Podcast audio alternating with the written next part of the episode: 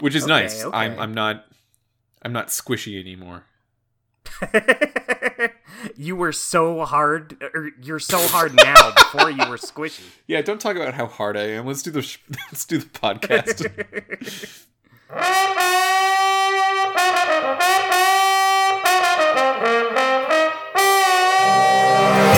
Hello and welcome to Telling the Tale. It's a podcast where we're going to play through every single episodic video game coming out of Telltale Games, the studio who pioneered the genre. I'm your host, Mitchell Farley Wolf, and I'm here today with Dustin Jackson. Hello. Remember that game Minecraft? Dustin, you're a host on this podcast.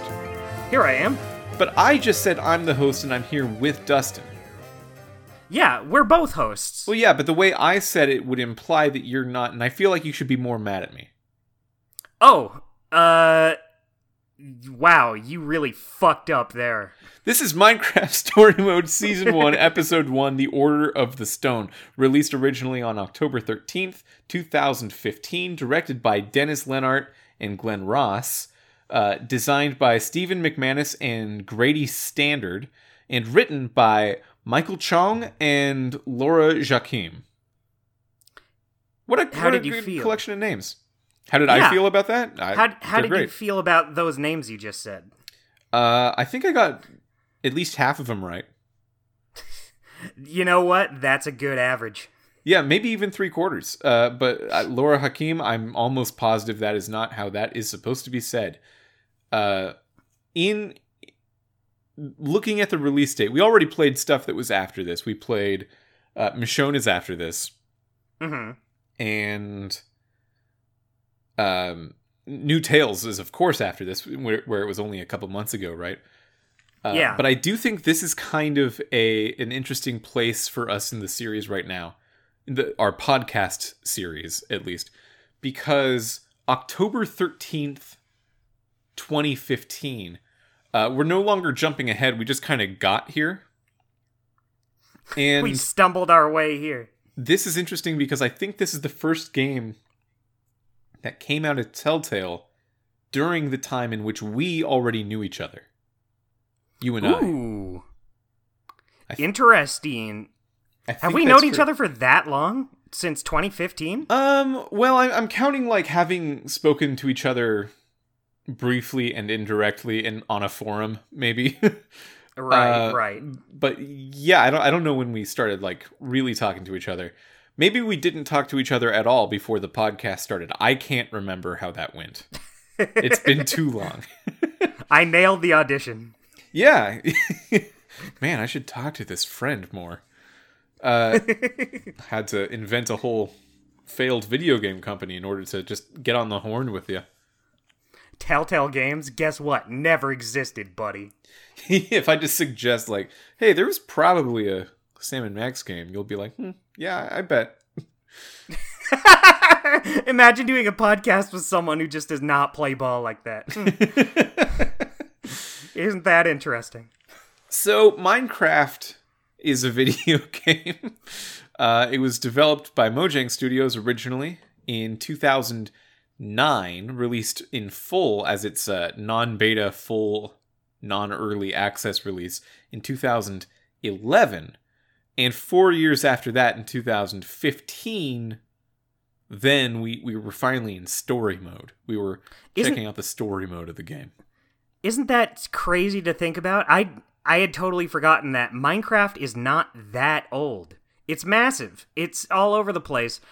And it really you're saying it came out of beta in 2011. 12 Just years a ago. little Wow. That I I guess that is a long time. Yeah, what are you talking about? Like It's a small 12 amount years. It feels older than that. Well, I think I think what's weird is that 2015 when story mode came out doesn't seem that long ago. And then from that it was only 4 years before the full game released. And then from that it was only 2 years since like it actually started. And each of those gaps is small, but they do add together to be a larger gap. Of And time. now the Minecraft Steve is in Super Smash Brothers video game. Yeah, so 14 years since Minecraft originally originally started. Uh, I did play Minecraft in 2009. and I did not play Minecraft after it actually came out. Um, So you played it in the in the beta stage? yeah, in the very early beta stage. I remember seeing this. This will take you back. A Penny Arcade comic about Minecraft when it originally originally came out. Uh, with I think Tycho, Our good friend our- our good buddy and Telltale character Tycho. Um, he was looking around. And he was like in the Minecraft world in panel one of a comic, and he's like, "Wait, so what do you even do in this game? I'm looking at a tree, and then I'm gonna punch it with my hand, and I get a stick." And then in the third panel, he's like holding the stick, and he's like, "Oh no." and that's the that's the comic that that was in in the year 2009 that's what comics were That's that's one of the famous gamer comics. and i think it was supposed to be understood that he said oh no because like he got it and realized he'd be addicted right. and not It oh no real- because he's holding a stick and he doesn't like sticks yeah, maybe if I saw the comic it would land better. doubt it uh yeah no I'm just because i remember it doesn't mean i want you to know it like i'm just we're just doing a podcast i'm just saying all the stuff i know right. um That is the history of Minecraft, the comic. We we Mhm. hit all the highlights. So Minecraft notably did not have any kind of story mode. Right. And I think that was part of its aesthetic and, and core design, uh, design philosophy of you're going to make the moments that happen in this game yourself. They're going to happen systemically. They're going to involve you engaging with systems. And if you become a hero or a villain for other people based on the engagement of those systems, it's it's just going to happen because you chose to do that. Uh, Mhm. So a a fact of the matter story mode kind of goes against Minecraft's whole being. Uh, there, there are two main modes in, in Minecraft. There's the normal one, which I think is called survival, right? Uh, might be might be true. Uh, possibly. yeah, I just don't I don't play that mi- much Minecraft. I don't know all the all the stuff about it. Uh, I think the first time I played Minecraft mhm. and the last time I played Minecraft Ooh. was maybe like a couple years ago. Not that I didn't like it, it's just Were you playing with the DK Vine folks? yeah, I was playing with the DK Vine folks and that was fun. I had a good time. But it feels like I I didn't enjoy it enough to make it happen a lot, I guess. Like I was never going up to everyone being like, "Hey, you guys want to jump into Minecraft?" I was just kind of like, "Okay, well, if people are playing and looking for people to play, maybe I can take like an hour to jump in and hang out with everybody in Minecraft." But I uh they just don't do it as much as they used to. And I'm not Yeah. helping. I'm not getting the Minecraft sessions started. Well, so I think so. They were playing in survival mode, where th- that's basically the game is a whole game. Yeah. Um, you can't just do anything you want. You need to manage your inventory. You need to manage your health and be good at certain aspects of the combat. Even though most of the combat is just like first person swing a sword in front of you. Mhm. Um, and then the other mode in the game is creative mode, which is very popular with younger kids. I've found, uh, and, and anyone who just wants to just build, just take as many inventory items from anywhere in the game as they want, and just build something outright. Uh, Mhm. And that's that's a pretty cool thing to have been in the game for that long. I think that was in the game before uh, it left early access, so it, it, it's been a, a cornerstone of the thing. Uh, if I were to get into Minecraft, though, I I uh, I wouldn't be interested in creative mode. I think at all because I've never liked making stuff in games. You know what's weird? I feel like I should like making things in games, but I rarely ever do. Sometimes I do, but I- I feel like I'm the kind of person who like if I'm playing a game, then I want to experience something other people have made. It's it's awesome Sure. to have games where you can build stuff on your own, but I don't think I have the patience for it. And I'm an artist, I draw things, but Yeah. I kind of prefer having that complete freedom to do whatever I want rather than being stuck in someone else's system and having to play by their rules.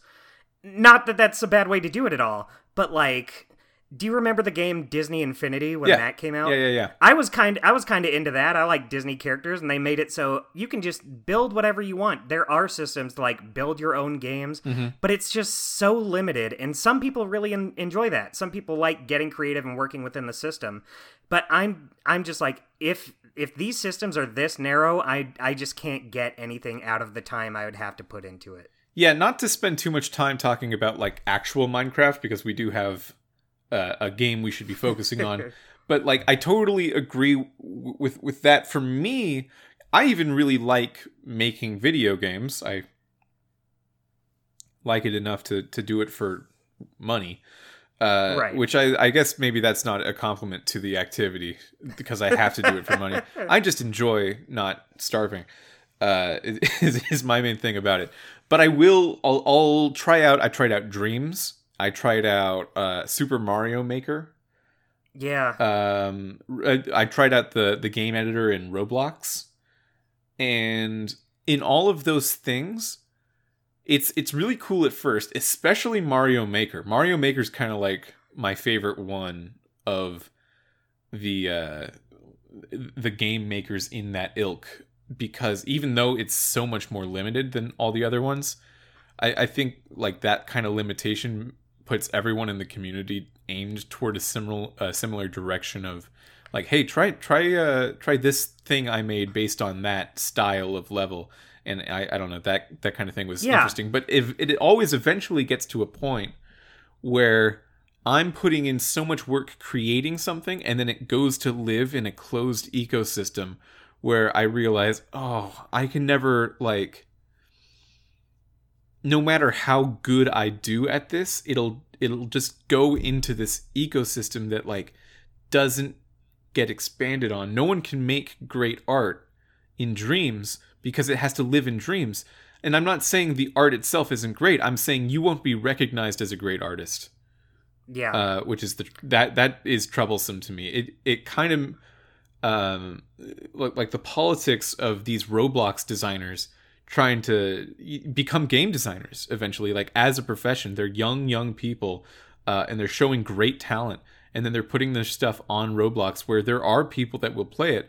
But then, like they, it, it because it's such a closed ecosystem, they're not recognized for that yeah. um and and like they can't like you're not going to get a wikipedia page about yourself as a roblox game maker but you could get a wikipedia page about yourself as a game maker if you just let yourself own the product you can't own the product in, Yeah. in those creative thing game ecosystems not that minecraft is the same as that but if i'm building something big in minecraft eventually it's like well you just did level design and you could have put that in a video game you made and made money Ex- or made at least a name for yourself and exactly. instead it's locked You- in minecraft you you have to work within you're making something for Minecraft when you could just make something that can be totally its own thing. And th- what you just brought up is very interesting. Uh, I didn't even think about this.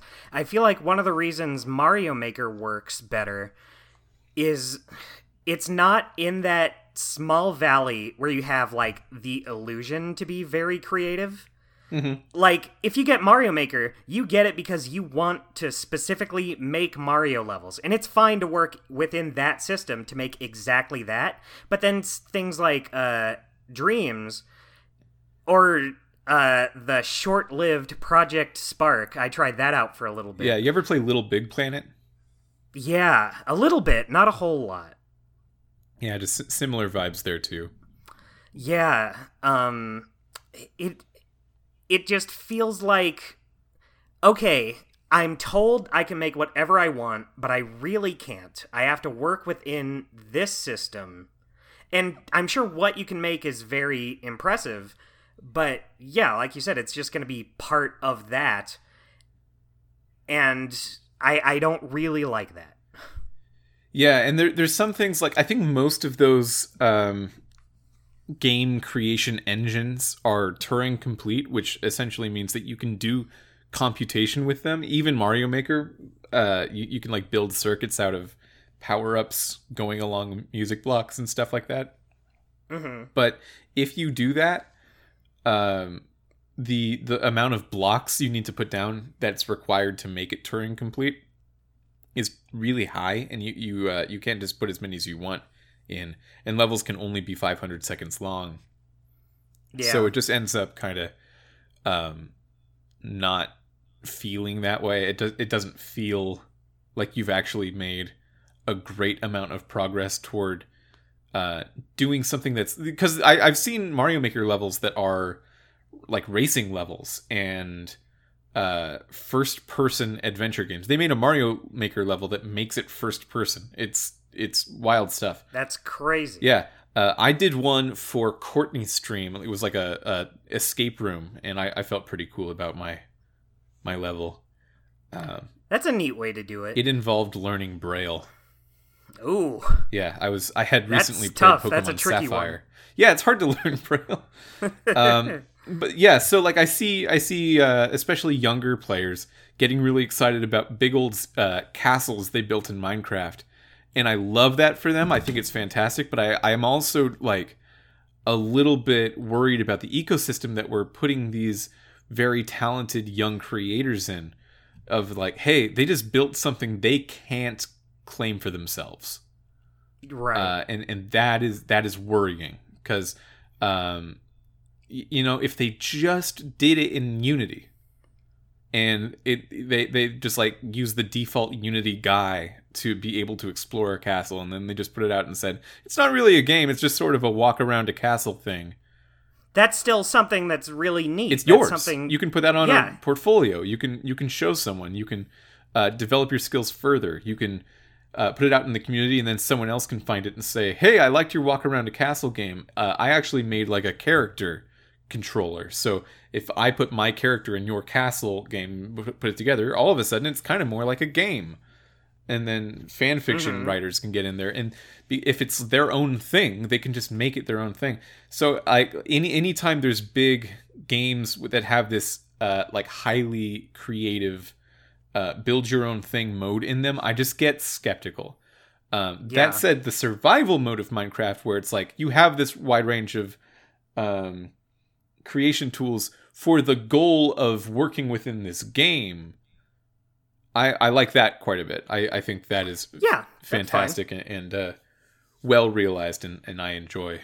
I enjoy Minecraft on a conceptual level. Still, uh, I haven't personally taken the big dive to get like really good at survival mode Minecraft, but I keep telling Mhm. myself one day, one day I'll do that. Someday, Yeah, as you look out on the horizon. someday I will the mine the craft. Um, but before I Minecraft, I actually Minecraft story mode. hey, me too. Yeah, how do you feel about Okay, so we just played episode 1 of season 1 of Minecraft story mode. The episode is called The Order of the Stone. How do you feel about this in particular being the story mode of Minecraft? If like I think the title the title's mostly a joke, right? Right. Because it's its own game. It's a spin-off of Minecraft. It's not the story mode, but how would you take that joke if you were to take it literally? Do you think it makes sense as the story mode? Um, I think it's hard for me to really say because I'm just so used to because this just feels like a Telltale game, and I'm Yeah. so used to how Telltale does things and how their games work that I wouldn't feel like this is what a Minecraft story mode would be, Uh, knowing that it's just Telltale doing a mode, doing their own Minecraft story. I it's fine that way, but like if this were just given to you as no, this is like the story mode of this game, it might feel a little weird. Yeah, and I I think it's because of what you said before. It's just so uh antithetical to what Minecraft is. Mhm. And then you have like all these big name actors in it and and the they all have characters, which is good for what it is, Mhm. but if they like if you just loaded up Minecraft and you could choose to do story mode and it was this, it might feel a little weird. Oh yeah, oh definitely, especially because I mean the aesthetics match Minecraft in a conceptual way. Like you look around the world of Minecraft story mode and you definitely think, "Oh yeah, this is what Minecraft looks like." But if you put a screenshot of this game next to a screenshot of Minecraft, you'll realize, "Oh, th- it, it really isn't actually." Uh Yeah, there's like the way the characters are modeled lighting. is completely Yeah. different. modeled and animated. Yeah, the the animation especially um people are The moving their they're, they're like bending their arms a lot more in ways Yeah. that are not possible in the main engine of Minecraft. exactly. So yeah, I I for what it is, I liked it enough. Um but maybe it's also just because I never did get that into Minecraft. I I didn't jump into this and be like, "Whoa, this is so weird." yeah, yeah, I I uh well, at first I thought like, yeah, this is just a I'm I'm I'm watching a cartoon. It's essentially a cartoon machinima of Minecraft characters. But then they did stuff throughout the episode that kept giving me pause. They did a lot of like close-ups on faces Mhm. in places where they would normally do close-ups on faces in The Walking Dead or The Wolf Among Us. Uh, but in this, the close-up on the face was just like so jarring because the the face doesn't have anything in it. It's just a They're so pixelated. it's just a big wall of flesh-colored uh, squares, and it if it occupies like sixty percent of the screen on a close-up, that is wild. That is that is Yeah. like a bold aesthetic choice to stick with. Yeah. and they stuck with it. yeah, um I think it works enough. I like uh I like what they do with the faces to make them more expressive and I it to me it doesn't feel that jarring. I I wonder if it would to someone who's like really into playing Minecraft. I think- Like, would they feel put off by something like this? Uh, I mean, I, I've I've heard yes that people are put off by this, but Okay. uh, my my my take on the aesthetics of the faces, I think it really just comes down to the eyebrows Yeah. because these eyebrows are like they're they're rectangles, which they always are because everything's pixels, right? But they're Mhm. they're they're floating. They they float and like smoothly uh, float in front of the face. Yeah, it's not like they're pixel eyebrows on on the on the face. They're like their own rectangles that just move the way Yeah. eyebrows do. And I think because of how they float and how animated those eyebrows are, it gives you a lot of uh, like DreamWorks eyebrow raise in the movie poster vibes. Uh, and it's probably not even their fault. It's like this is a normal facial expression. It's just that these eyebrows are floating in front of the face that makes it look like that. I I would have enjoyed seeing a take on these eyebrows um where it's actually baked into the texture of the face and not a separate uh model And- object in front of the and they're face. like pixel squares. Yeah, because they, they do that with the eyebrows and they do it with the mouth as well, where like it, you it it it has depth into the mouth.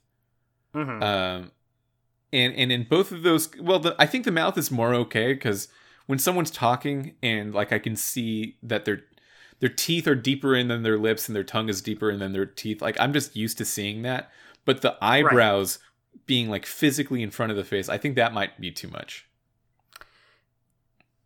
Interesting. I actually feel the opposite. Okay, okay. I, I I prefer them this way. I feel like if they were pixel eyebrows, I don't think the expressions and the emotive the emotive faces would read as well as they do this way. I d- well, okay. I think that might just be coming down to I'm not sure. I agree that it is done well. uh, it, it's done all right. It's it's done in a way that like I can tell what their emotions are, which frankly is hard to do with like the default skin of Steve, the one that they brought into Minecraft. Uh, or sorry, the one they brought into Smash Brothers, where it's Right. just like oh, I can kind of not tell if that's a mustache or a mouth hmm um like in, in this game there's no mistaking these big toothy smiles for what they are they are big and toothy yeah, uh, you, you get you get to see a lot of teeth. but speaking of characters not just their design but who they are this game follows in the footsteps of a lot of uh, episode ones of telltale games by just dropping a shit ton of characters right away. You have to yeah, keep in there's mind a a lot of them. Yeah, so you play as Jesse. Regardless of uh, who you choose Jesse to be, and this is this is a, a first for a Telltale, I think. Pretty sure, right? Uh, Yeah, I can't think build of any your own character. like this. Kind of. Well, yeah, okay. You, You- don't build your own character. You're given a choice of uh, male or female, and then three skin tones for each Yeah. one. Yeah, and even if that is, you know, that is limited, I still think it's a cool thing to let you choose. Oh, definitely, yeah. Um, especially in Minecraft, where it's um, it, it it's a good way of matching the tone of the original series that Telltale's taking from. I think at this point in Telltale's history, something that they're dealing with a lot is like our games are just going to feel a lot like The Walking Dead from now on.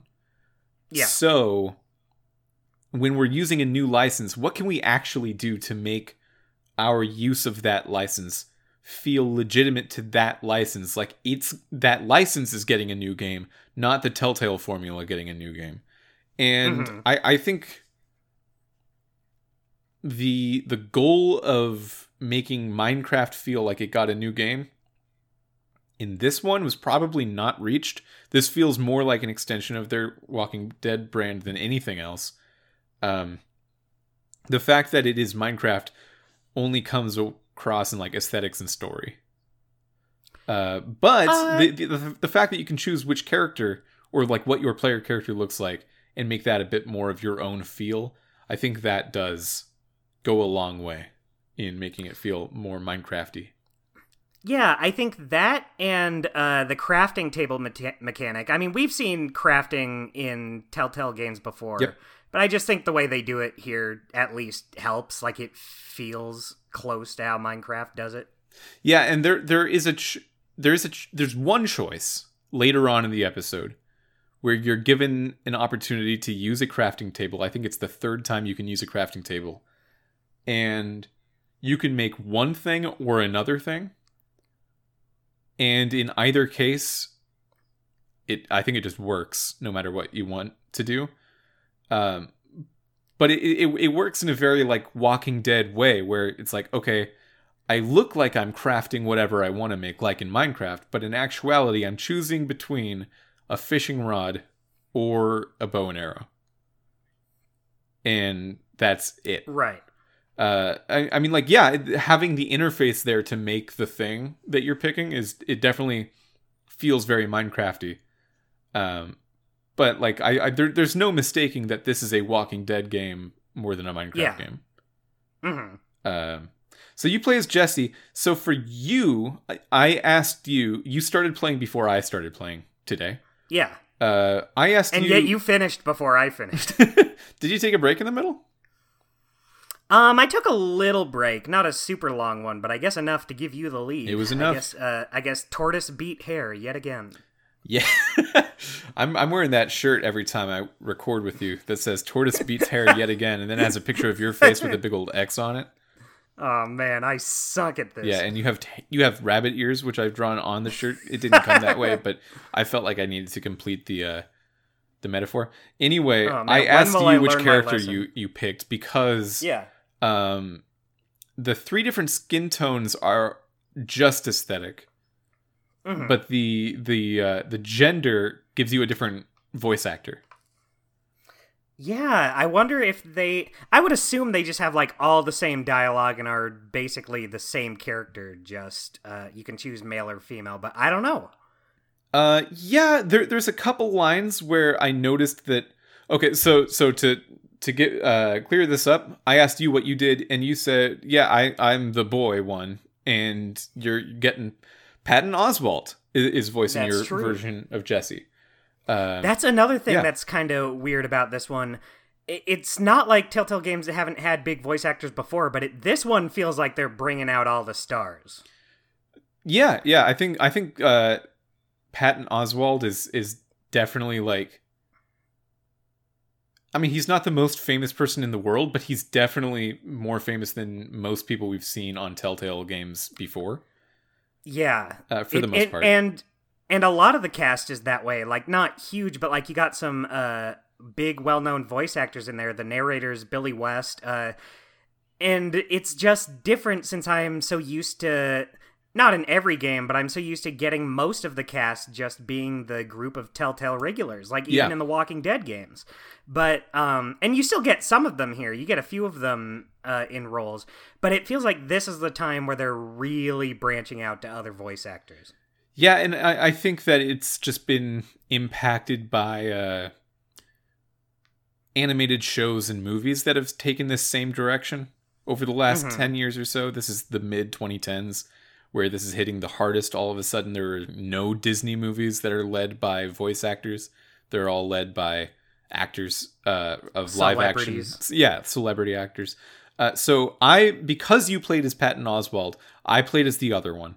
Uh, so I played as the girl who uh, I was actually already leaning toward playing as the girl because she's the one on the box art, and Oh, is she? I didn't even notice. yeah, she is. Uh, and what's weird is like I remember when this game came out, I remember hearing, "Oh yeah, Patton Oswalt, Patton Oswalt." So like he, he was the the celebrity associated with this game.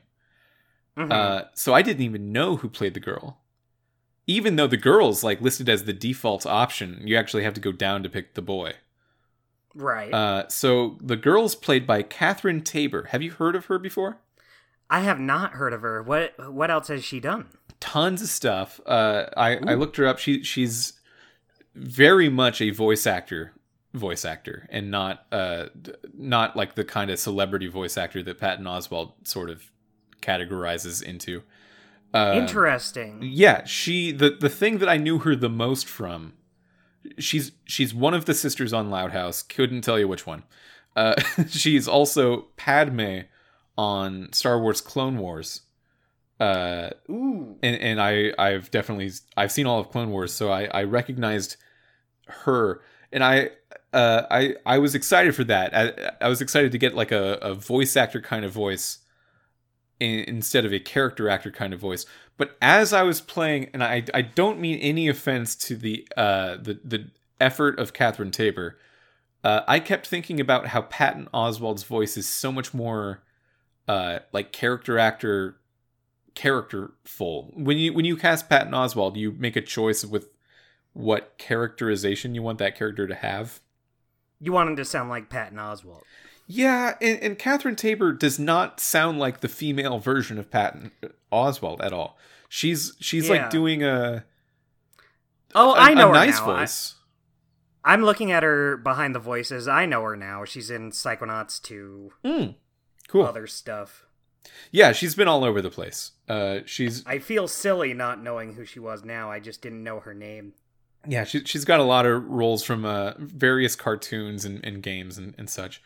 Uh, and she's kind of just doing like a, a normal girl's voice. And Yeah. it, it made me regret not having the, the like the character choice, the, the casting choice of Patton Oswalt in my Mhm. version, but not enough to, you know, I'm not going to change it. I, I'm in for 13 episodes of this voice now. That's a lot. Yeah. Uh, you know, saying it actually made me regret it a little bit, but you know, I maybe maybe the maybe it gets maybe more characterful as they develop the personalities of these characters more and more. I, I assume that I'll uh, identify with their voice casting a little bit more as well. Right. I get you. I get you. Uh, there, there is, I will say, just to you know, be, be honest and, and give you the listener our full report. There is some bad voice acting in this video game.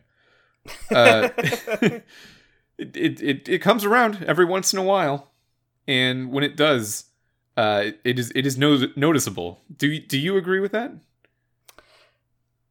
I mean, I don't think anything really stood out to me as that Okay. bad. Who? What? What would you say uh, was bad if you had to single it out? You know, if if you're if you're not with me on this, I don't want to throw gas on that fire. okay, I mean, I mean, I wasn't like wowed by the voice acting, but I don't. I. It's not one of those games where I listened to it and I said, "Ooh, that's stinky." well, because because you had something I didn't. How did you feel about Patton Oswalt as Jesse? Um, he, he's just doing his Patton Oswalt thing. I, I don't want to say it takes me out of it, but like you hear him and you just say, "Yep, that's Patton Oswalt, all right." It's not like he's doing anything different for a character or anything. Hmm. Yeah, yeah. But like you said, I, they picked Patton Oswalt because they specifically wanted that Patton Oswalt voice. Yeah, and, and it makes me wonder if like they just had the money for one gender of that kind of casting and they didn't they didn't like give it to to both genders equally. Yeah. Um if cuz cuz I I would think like if you're going to give Patton Oswalt uh if you're going to give the character that voice, which is a noticeable, recognizable um kind of like twerpy but fun sort of voice. If if you're going to do that for for the boy character, for the girl character, maybe you go Melissa McCarthy. I'm just I'm trying to think of like who you, would you do uh, to to match that rather than picking just a different voice actor. Right. It doesn't. She doesn't necessarily feel like the same version. No, yeah, she's she's not. She's uh she does not come across in in equal terms to to like the character voice of the the boy main male character of the game. That that does make me a little interested. I might have to like hear her in like a YouTube, like a long play or something. Yeah, it, it's not a bad voice. It's just it it's just a voice compared to I, f- I feel Yeah. that. um Melissa McCarthy maybe. Who who else could uh Who's who's the girl on you know, on Saturday Night Live? She does really good impressions. Uh, Uh, Kate McKinnon. no, no. Uh, she uh Villaseñor. Uh, is that the uh? Oof. I I need to I need to find out. I think this is a Google break. Uh, One one of our classic Google breaks. yeah, one of our classic Google breaks. If you guys listening had Google break on your bingo card, Melissa can Villa fill that Senor, I was right. Oh, Uh, yeah, she's she's got a very distinct voice in that. I would have picked her. That's who I would have done. okay, okay. Just saying. Anyway, uh, if it were my video game, so so here here's like the character breakdown. You want to get into this? The main characters of the game are you, Jesse. Your name Jesse, regardless of of your sex or gender. Uh, and you've got two friends who are just like your forever friends with you all the time, Olivia and Axel. yeah, Uh, who's the voice actor who plays Axel? It's very recognizable. Brian Posehn. Okay, so he's the guy from like the Sarah Silverman project and stuff. Yeah, Yeah. He's in Mission Hill. He has very distinct voice. Very, very distinct voice, very funny. We almost, s uh, me and my roommates almost saw him uh, perform stand-up comedy here, uh, but we didn't. Hmm. I, I think we just forgot and didn't get around to getting tickets. well, but we wanted to. We wanted to see him. uh, so you have a pig. You have a pet pig named Reuben. hmm In addition to that, there are uh, there's there's Petra, who is a girl about town and, and sort of uh, is is the roguish Pretty well known. capable one of you. Like she can Yeah, go she into has- the she has a nether and fight people and come back, and she, she she's a regular um uh, Lara Croft about it. Do you know? Uh, so Petra's voice actor. Do you know what other Telltale character? I I play? recognize her so much, or like, as familiar, but like I can't place it. It's Gortys. Oh, cool. I Yeah, Ashley Johnson. She's another. Oh, just, yeah, uh, she Ashley- just yeah. does a lot of voice acting. Yeah, Yeah. she's she's a, a a classic could have been anywhere kind of voice actor as well. Um and then and then there's a gang of people who are kind of like your group's rivals named Lucas and the Ocelots. what a team name. Yeah, and they're like a biker gang with ocelot embroidered leather jackets. Every time I saw the back of their jacket, it just looked like Conker. Uh, Conker the Yeah, Swallow. yeah. I, I, it's supposed to be an ocelot's face, but it definitely looks like Conker. Every time I saw it, I'm like, oh, it's Conker. Oh, wait, no, it's not. Yeah, it's the uh, it's like the Idarb sprite of Conker. Yeah, we just played iDarb recently. It's it's still in my head, so every single time. uh so so that's that's all the people on like the ground floor of this game. Th- th- that's like your posse, your your peer group. Petra, Lucas, Mhm. the three people that follow Lucas in the Ocelots gang. uh, you, Jesse, Olivia, your friend, and Axel, your other friend, and Reuben the pig, which is already I will say a lot. It's a lot, but I think at least they kind of let them build up as time goes. Because Yeah. at first it's just you, Olivia, and Axel. Well, n- not even And- then. Before they they immediately bombard you with four different names. yeah, uh, before you even see your main character, you're also told this backstory of there was this oh, group you're right. called the Order of the Stone, and it was Gabriel the warrior, Ellegaard the engineer, Magnus the rogue, and Soren the architect. And between all four of them, they fought an Ender dragon, which was considered a, a major historical fabled feat of strength. And then, Yeah. uh, then they they say like, okay, remember that, and then here's you in a treehouse. you you know what's something I really liked about this? Um I think I brought it up on a past episode, but I like that we are playing a, a Telltale game in this more modern formula, but it's their first E-rated one in a long, long time. Yeah, it's well, it it might be their first ever. Um, I guess since Bone, Bone, Bone would have been E. Well, I think individual episodes they did had their own. I think some of them were like I think some of the Strong Bad episodes were rated E. Oh, really? Yeah. Um when yeah, like individual episode ratings, but uh it's funny to me to see yeah. Strong Bad rated E because I agree it should be for everyone, but it, it's also just like they're saying crap a lot, which is not a slur or curse They do it word here, at too. all. But just like this is a game for kids, they're just gonna say crap for like 15 minutes. That's I kind of think- funny to me. Homestar Runner is pretty Yeah. uh s- it, it sits comfortably in that E10 plus area where uh it, it it's it is E rated, but they're able to get away with some stuff like saying crap. Yeah, I mean, saying crap. Yeah, again, it's not. Kids can They say do a lot crap. here. They're allowed. Yeah. It's just the vibe allowed of to say it. cursing is be- beyond a kid level, usually, in, in this kind of stuff. Just cursing as an action, not even the specific curse. Um, but yeah, this one really is rated E, and I thought it was, I thought it was cool going through a story that tried to do the same, like, hey, your your choices are going to matter thing that we've seen from everything else we've played so far after Walking Dead, but the uh, like the ramifications of your choices in Walking Dead, Wolf Among Us, Tales from the Borderlands, those have always been so extreme that um t- to make it feel like we're really going to have to re- regret our choices they needed to bring it to a place that children really weren't allowed to follow. And in Yeah. this one uh i feel like they've lowered the stakes significantly.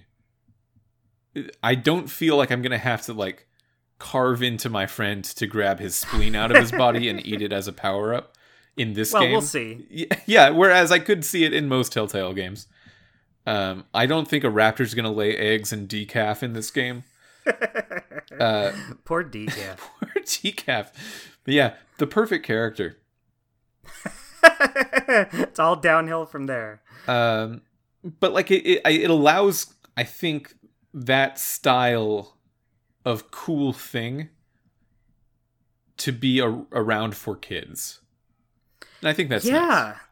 I think they do a good job because like even if they don't result in someone dying Mhm. or uh, gruesome actions being taken, it might and it kind of does here, but I wonder if it will even more so going forward. It puts more of an emphasis just on your character's relationship with the other characters. Cuz like with the choices I was making, I was feeling like Ah shit, Axel, I've been really like going against you. I hope you don't hate me or anything going forward. yeah uh, I hope I'm still within Axel's, Axel's good graces. I actually had the same thought because I went against Axel a lot, even though I liked Axel. Yeah, I like Axel, but he does. He does have a lot of bad ideas.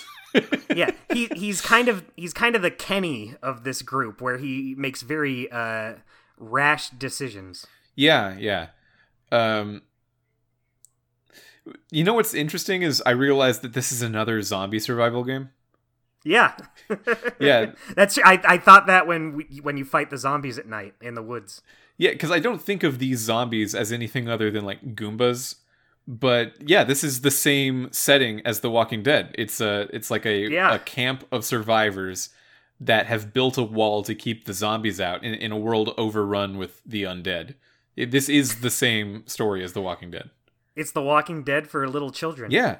It, it like that's that's all of what this game is. I hadn't thought about Minecraft as this kind of vehicle, but I guess this is to Telltale's credit for recognizing it. This really is the same like you can do a lot of what you can do in Walking Dead and what Telltale had been uh, celebrated for for so long with The Walking Dead in this reality. Uh, without Yeah. Doing so in a way that is genuinely upsetting on a lot of different levels for children. Yeah, I think uh, I think it's cool that they make a game that lets kids experience what the other Telltale games are. But also, I just think it's cool I don't really have to worry about all this gruesome shit for once. Like, I don't have a problem with it in Walking Dead or anything. Like, I've enjoyed these games, but it's just a nice kind of refreshing uh, breath of fresh air to play something that's uh, that can be a little more innocent. Yeah, yeah. It, it's uh, I I was feeling a sense of relief at the big choice in this episode when I realized, oh, this is the big choice. Um, wow, cool. I don't mind. Like it's it's yeah, it's fine. I could just do either one, and I'd be fine. I've killed people in these games. yeah, usually this choice results in a friend leaving me forever. And it turns out that this big choice at the end of this episode is just like, oh yeah, all, all right. I I, have don't feel very. uh. I mean, I'm sure this is this is this vibe of Telltale. I'm sure that on episode five and then probably again in episode eight, because the last three episodes of this season were like a special thing. Mhm. Uh, we're going to be up close with our choices yet again. But Right. uh, in the meantime, I, I'm just kind of coasting. I'm just I'm just picking whatever I want to pick and not even really feeling any kind of way about it. And I, I, I mean, I. I still, I still think about these choices because, like I said, I do want to still have like good relationships with the characters. But it's nice that I don't have to worry about someone getting their head ripped off or uh, shot. I think these choices are also easier.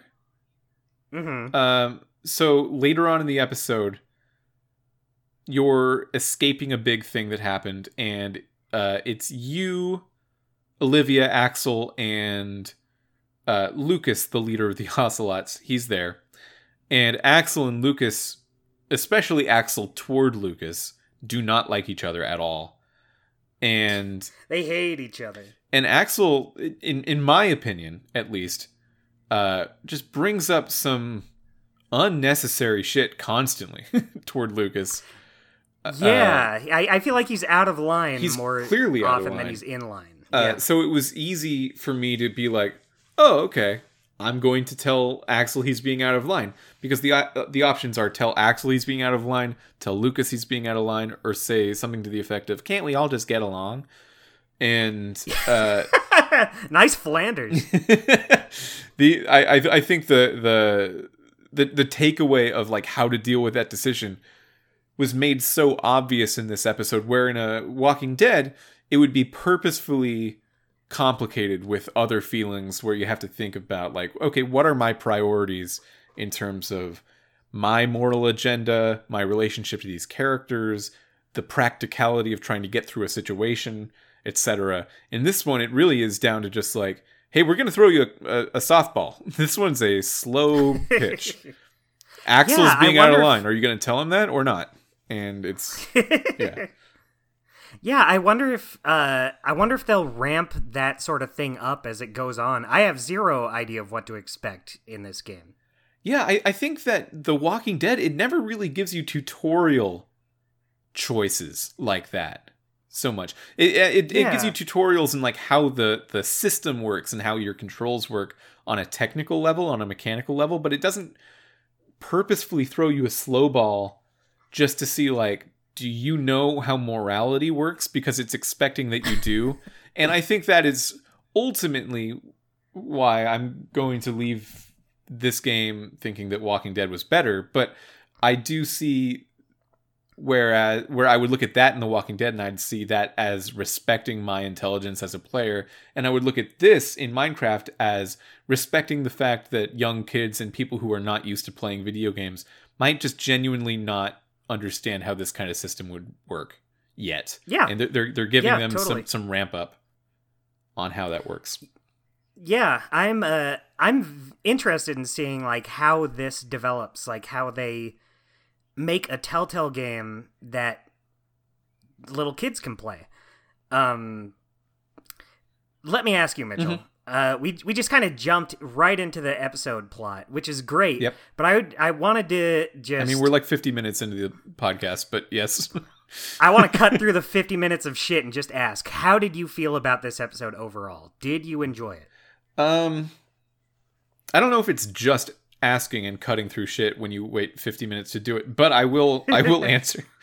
Uh, I I was bored a lot, to be completely honest.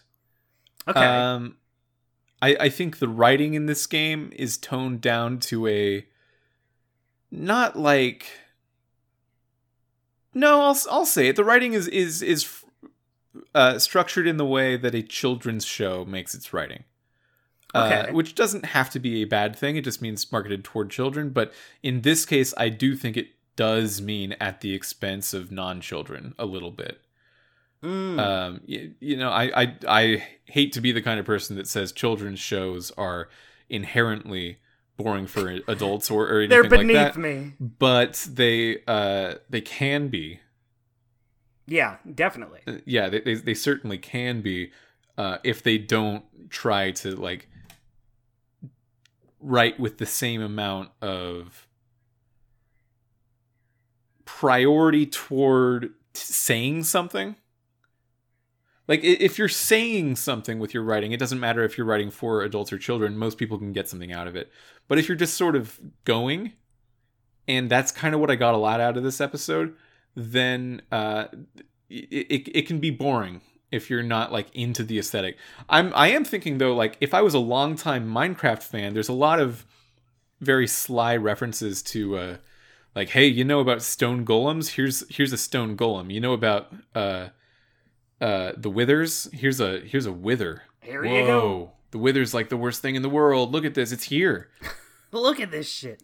uh, th- there, there's a, a scene early on at the EnderCon building competition, the winner of which will be uh, featured at EnderCon, which is a, a a convention about Minecraft. And there is Minecon in real life. It's totally a take on Minecon.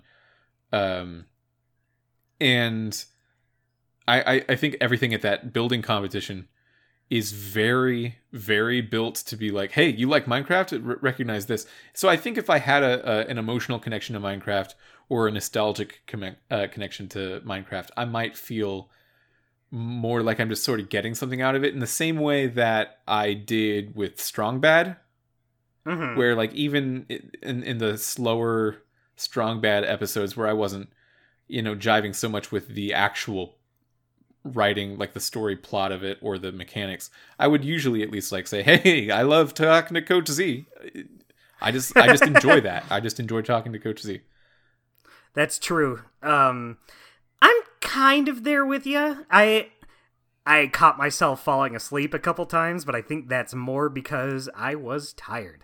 But Yeah. also none of the characters, I mean, like I get who the characters are supposed to be, but they're not like super strong personalities right it's it's not it's not like something else made for kids that like goes all in in making the characters like super wacky. Like I've been playing uh the new SpongeBob game alongside this. All right. Also a property uh you know, like lots of people enjoy SpongeBob, but it is a property mainly meant to appeal to kids. But I love SpongeBob. I love the characters. Uh, the characters have very strong personalities. You know who the characters are, and they say wacky, funny things. Same with uh, Homestar and the Strong Bad characters. Um, but no one here really has super strong personalities. Like, I get that, like, Petra's the cool girl about town. I get that uh, Axel is kind of the the hard head. Um, but like, I don't know how I would describe. Like, I don't get much out of Jesse or um. Well, Jesse as as the player character, I don't think has Yeah. a whole lot other than she idolizes the Order of the Stone, that the old timey from however long ago it, heroes that uh, sort of made that name for themselves, and she loves her Right. Big Reuben. And I'm kind of as a player character, I, I can give that a pass of being enough. But for like Yeah, I Olivia, mean- Olivia is very Yeah. similar, and Olivia's not a player character, so I don't really know what we're doing with her. yeah, I don't really get anything out of Olivia. And even the characters I brought up who uh like Petra and Axel, even though I know what their roles in the story are, I know what these characters are supposed to be. I, I'm still just. It's not like they're super strong personalities I can really latch onto. It's not like they say super memorable things. I couldn't tell you a line Olivia said. I could actually tell you Um, quite a few lines Axel said. I, I think Axel, um, not not to spoil a segment later in the show, but he he's definitely given the most amount of character out of the people that we've seen, Right. and but I'm even hoping then, that at least that level, if not more. I mean, really, I'm hoping for more, but like at least that level is eventually doled out to everyone. Yeah. I just feel like maybe other than Axel, all the other characters' dialogue is it's dialogue to move the story along. Yeah. Rather than mm-hmm. dialogue that lets you really know these characters and their wants and stuff. So it's totally possible for something for kids to have great characters, great writing, but I'm I'm just not getting it with this first episode at least. Yeah, and, and on paper, they go through a lot, right? Like they start at that Mhm. treehouse scene, and in that treehouse, it's it's you and Olivia and Axel and, and the pig Reuben, and they're just joking about like, would you rather fight a hundred uh, chicken-sized zombies or ten zombie-sized chickens? And that's you know that classic "Would you rather." um, and I, I definitely, for the record, would rather fight a hundred uh, chicken-sized zombies. Interesting. A large I chicken, not I would not, would not touch. See, I went the opposite. Okay. You could be swarmed by so many of those small zombies, and I assume these zombies. I don't know how zombie rules work in Minecraft, but uh, the way it was presented, I I forgot that Minecraft just had its own zombies. I was just thinking in terms of regular zombies. I was thinking you could get swarmed by so many of these zombies and get bit by a zombie, like any one of these. Oh, and like become a not even notice you were bit because it's so small. Yeah, exactly. Gotcha. I feel like there's so much more danger in that. Like, you know, a zombie sized chicken is still like a danger. I wouldn't want to fight a zombie sized chicken. But at least that's like food. You could that's a lot of food. Sure, sure, yeah. If, if you're gonna harvest these enemies, which is an angle of it that I had not considered. Yeah, Uh, but but yeah. also like if you're attacked by a chicken, yeah, that's just gonna hurt. If you're attacked by a zombie, I feel like there's more uh complications. yeah. I was I was thinking in terms of Minecraft zombies, which I've only seen Punch. Uh, I don't know if Yeah. they spread zombieism like other kinds of zombies. I also uh, Yeah. I caught up with the HBO Last of Us show Mhm. this weekend. Right. Those those zombies are freaky. That's all I have to Are say they, about chick- that. are they are they are they chicken sized? Uh, they they can be. Ooh. I what an angle. yeah, like if if they get a baby that is roughly the size of a chick, I guess people can be chicken sized. That's true. They most people start out chicken sized and only only leave from there. I might need to get some chicken after this podcast. Um, okay, so so here here's the. I think we need to do a basic plot breakdown just to to get our listeners on the same page. Even though I I like Okay. how high level we are talking about it. Uh, your your group of three friends and a pig. want to enter the EnderCon building competition in order to win. You think you have a good chance at, at winning. You, your friends are, um, you know, you're you're not like all stars at it, but you are at least pretty good at building. Yeah. And and building is the currency, like the cultural currency of the Minecraft world. So everyone likes building. Everyone's good at it. Um, and you decide you want to build a large Enderman statue to look like an Enderman. It's going to be cool. It's going to be Well, big. you can choose what to build. Oh, sorry. Yeah, you're right. I chose an Enderman statue. Did you? I I also picked Oh, okay. Enderman. But I, I don't I don't know if it really matters which one you build. I like that you have the choice. Which what's though. the other one? Um, I think the other one's a creeper. Yeah, yeah. It's a creeper And- or an Enderman. So Axel suggests a creeper, Olivia suggests an Enderman, and then you can suggest a zombie. I just went with an Enderman. Yeah. Um, I, I Ender Enderman is in Smash Brothers. Yeah, That's that's why I chose Enderman. Uh, he already has a leg up over the others. He's also just taller, and I I helped. I thought that would help make the statue taller. uh, so so you build that, and uh, you're you're looking like you might actually win. You put fireworks on it. It turns out pretty good. Uh, but then. Lucas and the ocelots. One of the ocelots is named Adrian, and he's just an asshole. Uh, yeah, he's like the the cartoon bully of cartoon bullies uh who decides to allow lava to to engulf your your statue yeah. He decides, uh, you know what? I'm gonna be a dick.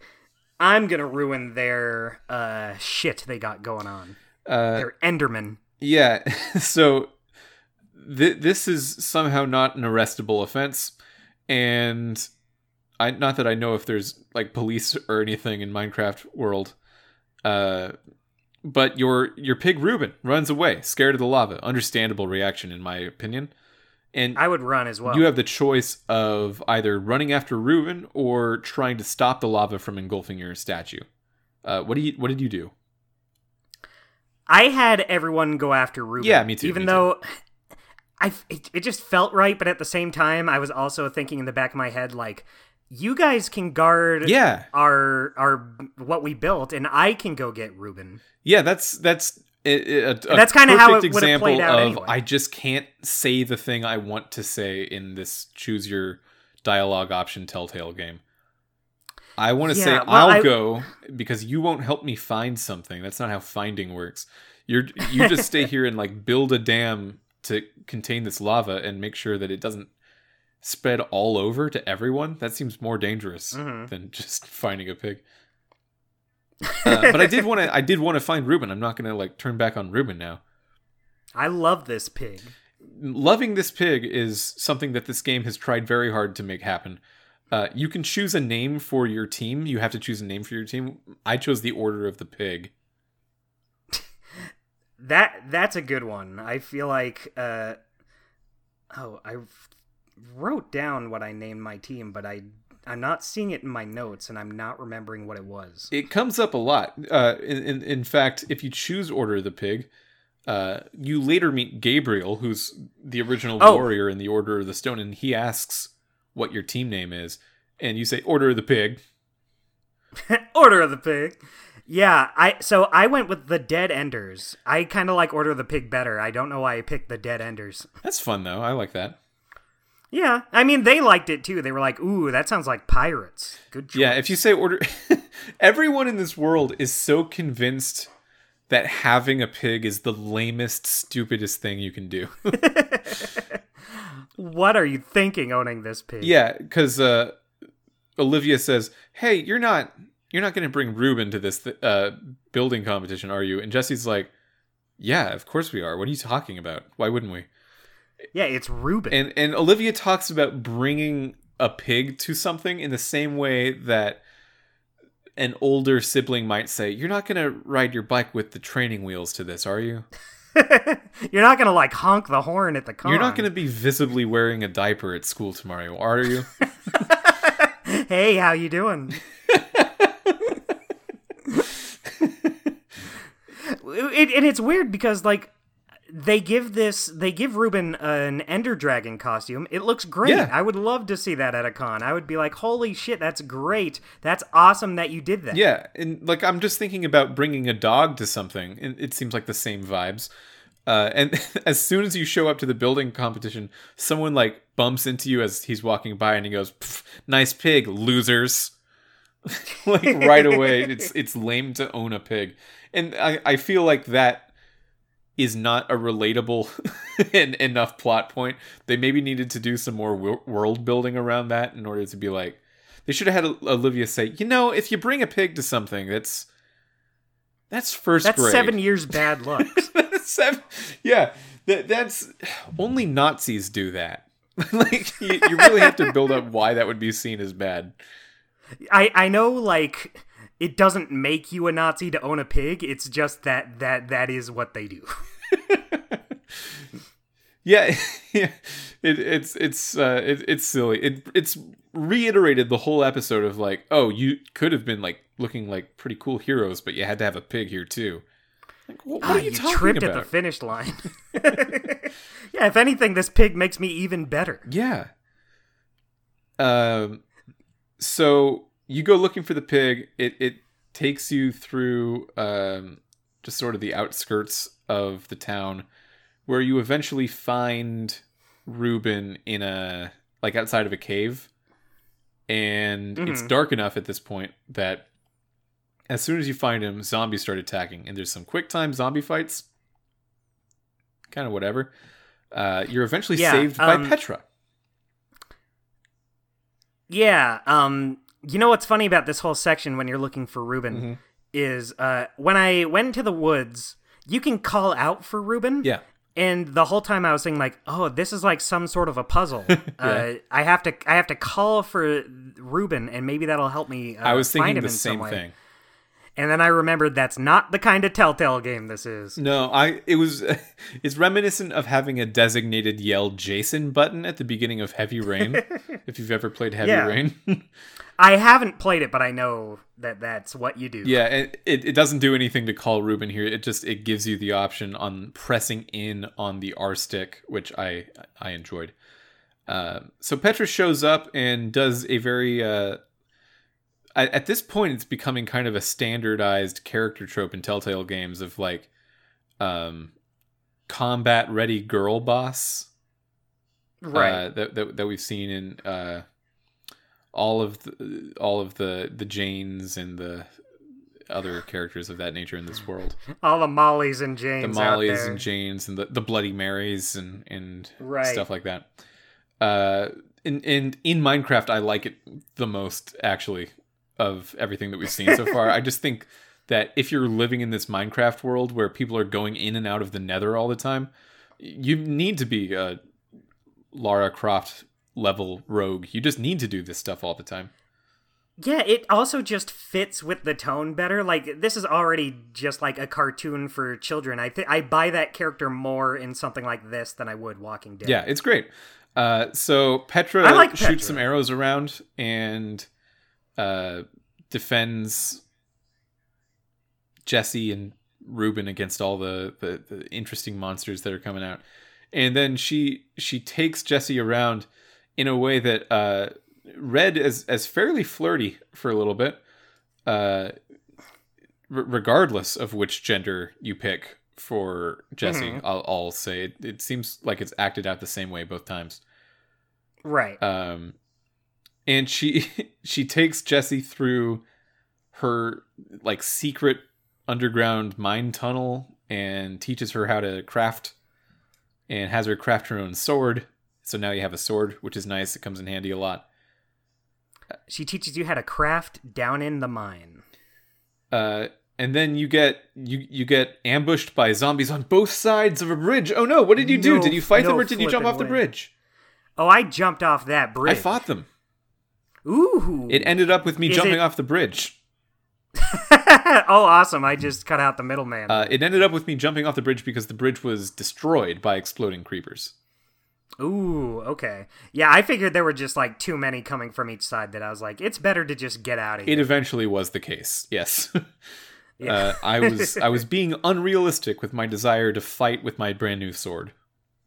and then that leads into the uh, opening credits. Yeah, there's a like t- Takes a while Tales to from get the. Borderland style credits montage here. I, I like that they started doing that. I, I it's weird to remember how like even Walking Dead season one, which is just such a huge Telltale game, they weren't doing that at that point. Yeah, I mean, it, I don't know how much it would fit in Walking Dead to be honest, but it does. Yeah, I mean they did it in Michonne.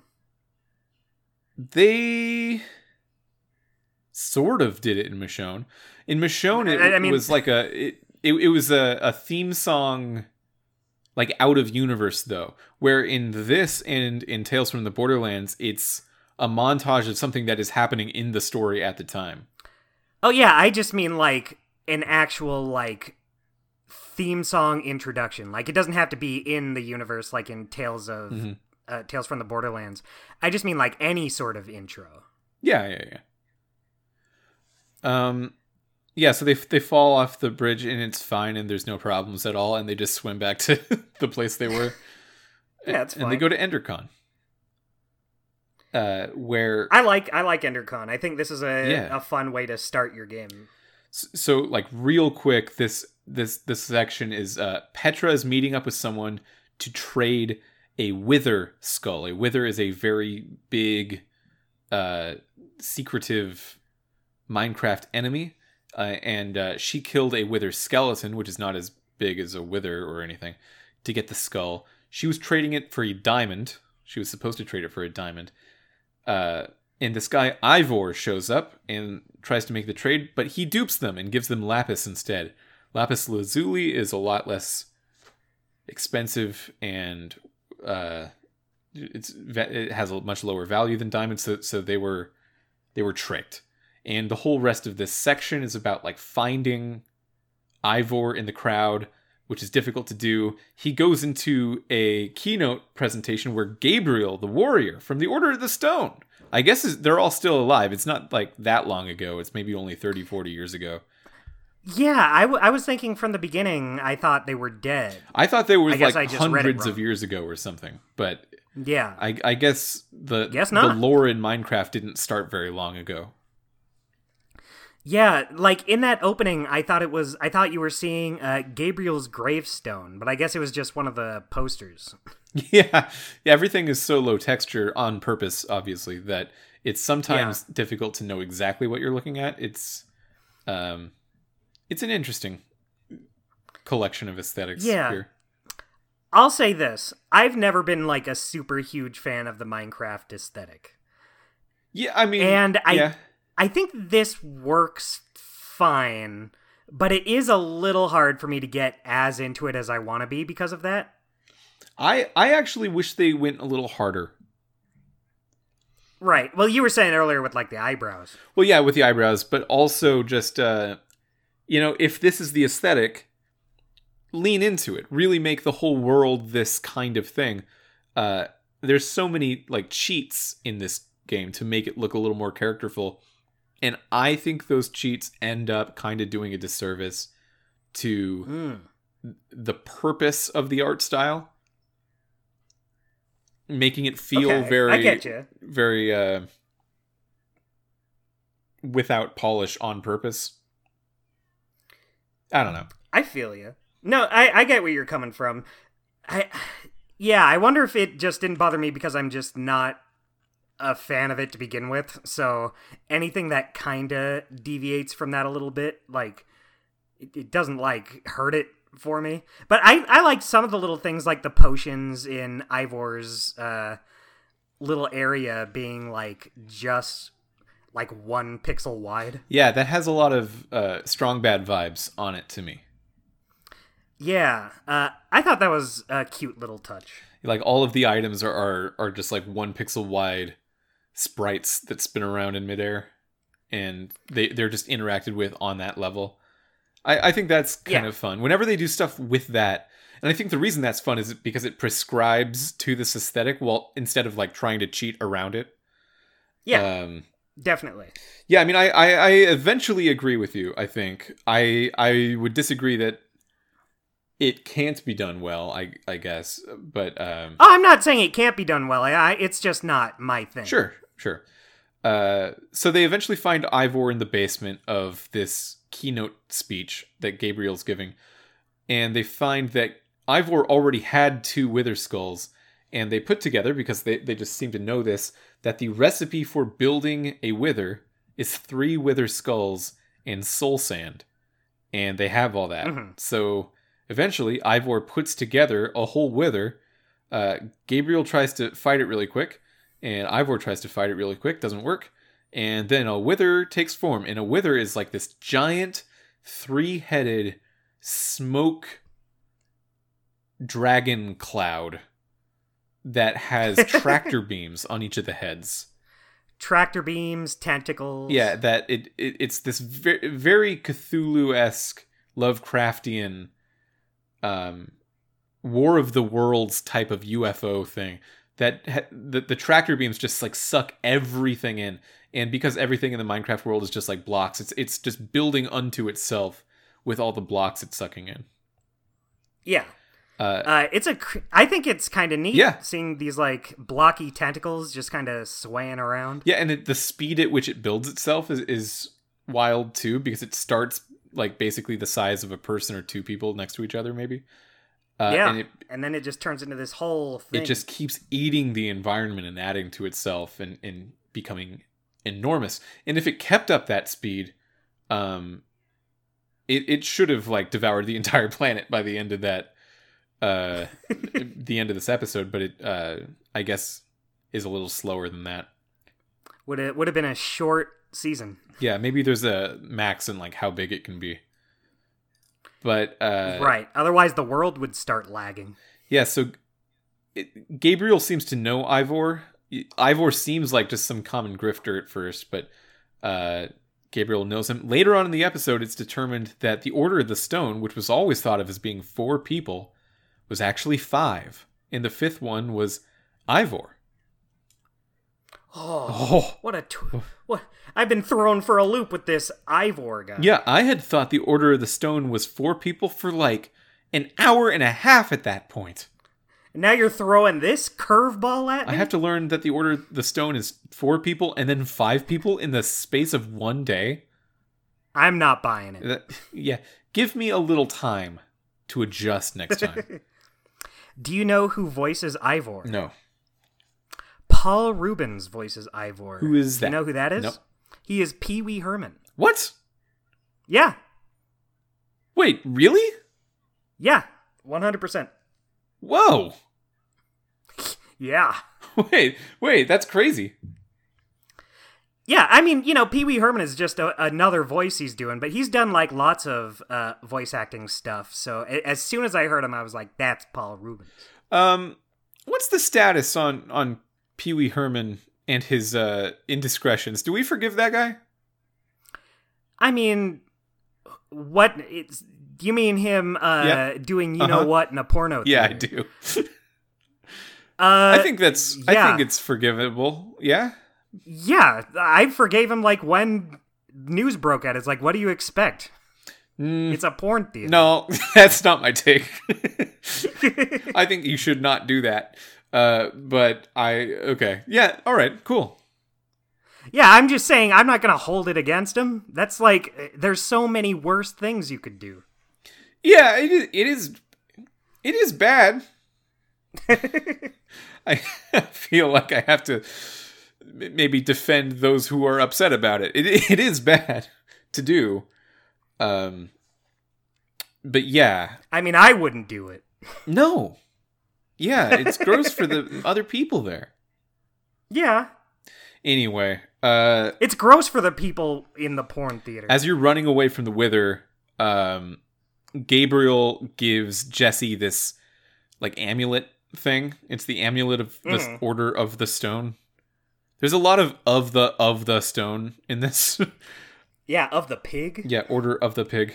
And uh Gabriel gives that to Jesse and basically says you can use this at the temple of the order of the stone to find the other orders of the stone members, members of the order of the stone. And uh then like he doesn't go through the portal that gets you there. Petra also stays behind and fights. Uh, but Ivor somehow, even though he was being a, a big old coward the whole time, makes his way through the po- portal, and uh, you have the choice. Then you can you're allowed to punch Ivor. So I punched Ivor. Oh, could you punch? I don't remember being given the option. oh, you definitely could. When when you go into the Nether for the first time, uh, and Ivor just shows up, Ivor immediately says, "Wow, you idiots! I saw Petra running around. That could be bravery, but bravery is often stupidity."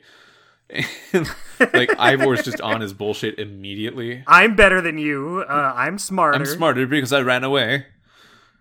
I'm super cool. Even though You're like not. he's he's absolutely not taking any responsibility for, you know, making the creature that's eating everything.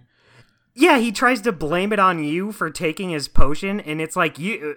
Well, maybe you shouldn't have done it. Yeah. Maybe you shouldn't have had this whole little scheme. Um yeah, so I punched him in the face because because he I was think being that's a little shit. Yeah. Um so so Petra and Gabriel were were left behind and then Ivor kind of just like throws a potion down and like uh poofs out of there.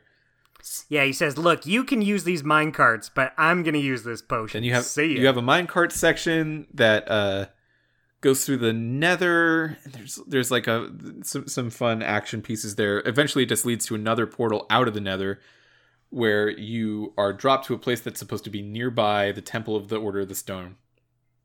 You make camp for a night. You do either a hut or a treehouse. What you which one do you do? I did the hut. Oh, I did the treehouse. Nice. Um, to be honest, I didn't really care one way or the other. I just felt like I, I had uh, I had sided with Olivia so much, I decided to throw Axel a bone. I I wanted to throw Axel a bone, but like he kept going up against genuinely better ideas, for, in my opinion. You you you didn't see any reason to give him the benefit of the doubt. it just seemed like I should build a treehouse. It just seemed like that's what I should be doing. Yeah, I mean, I could see the benefits of both. In the treehouse, you're up in the air. In the hut, you're in an enclosed area. Yeah.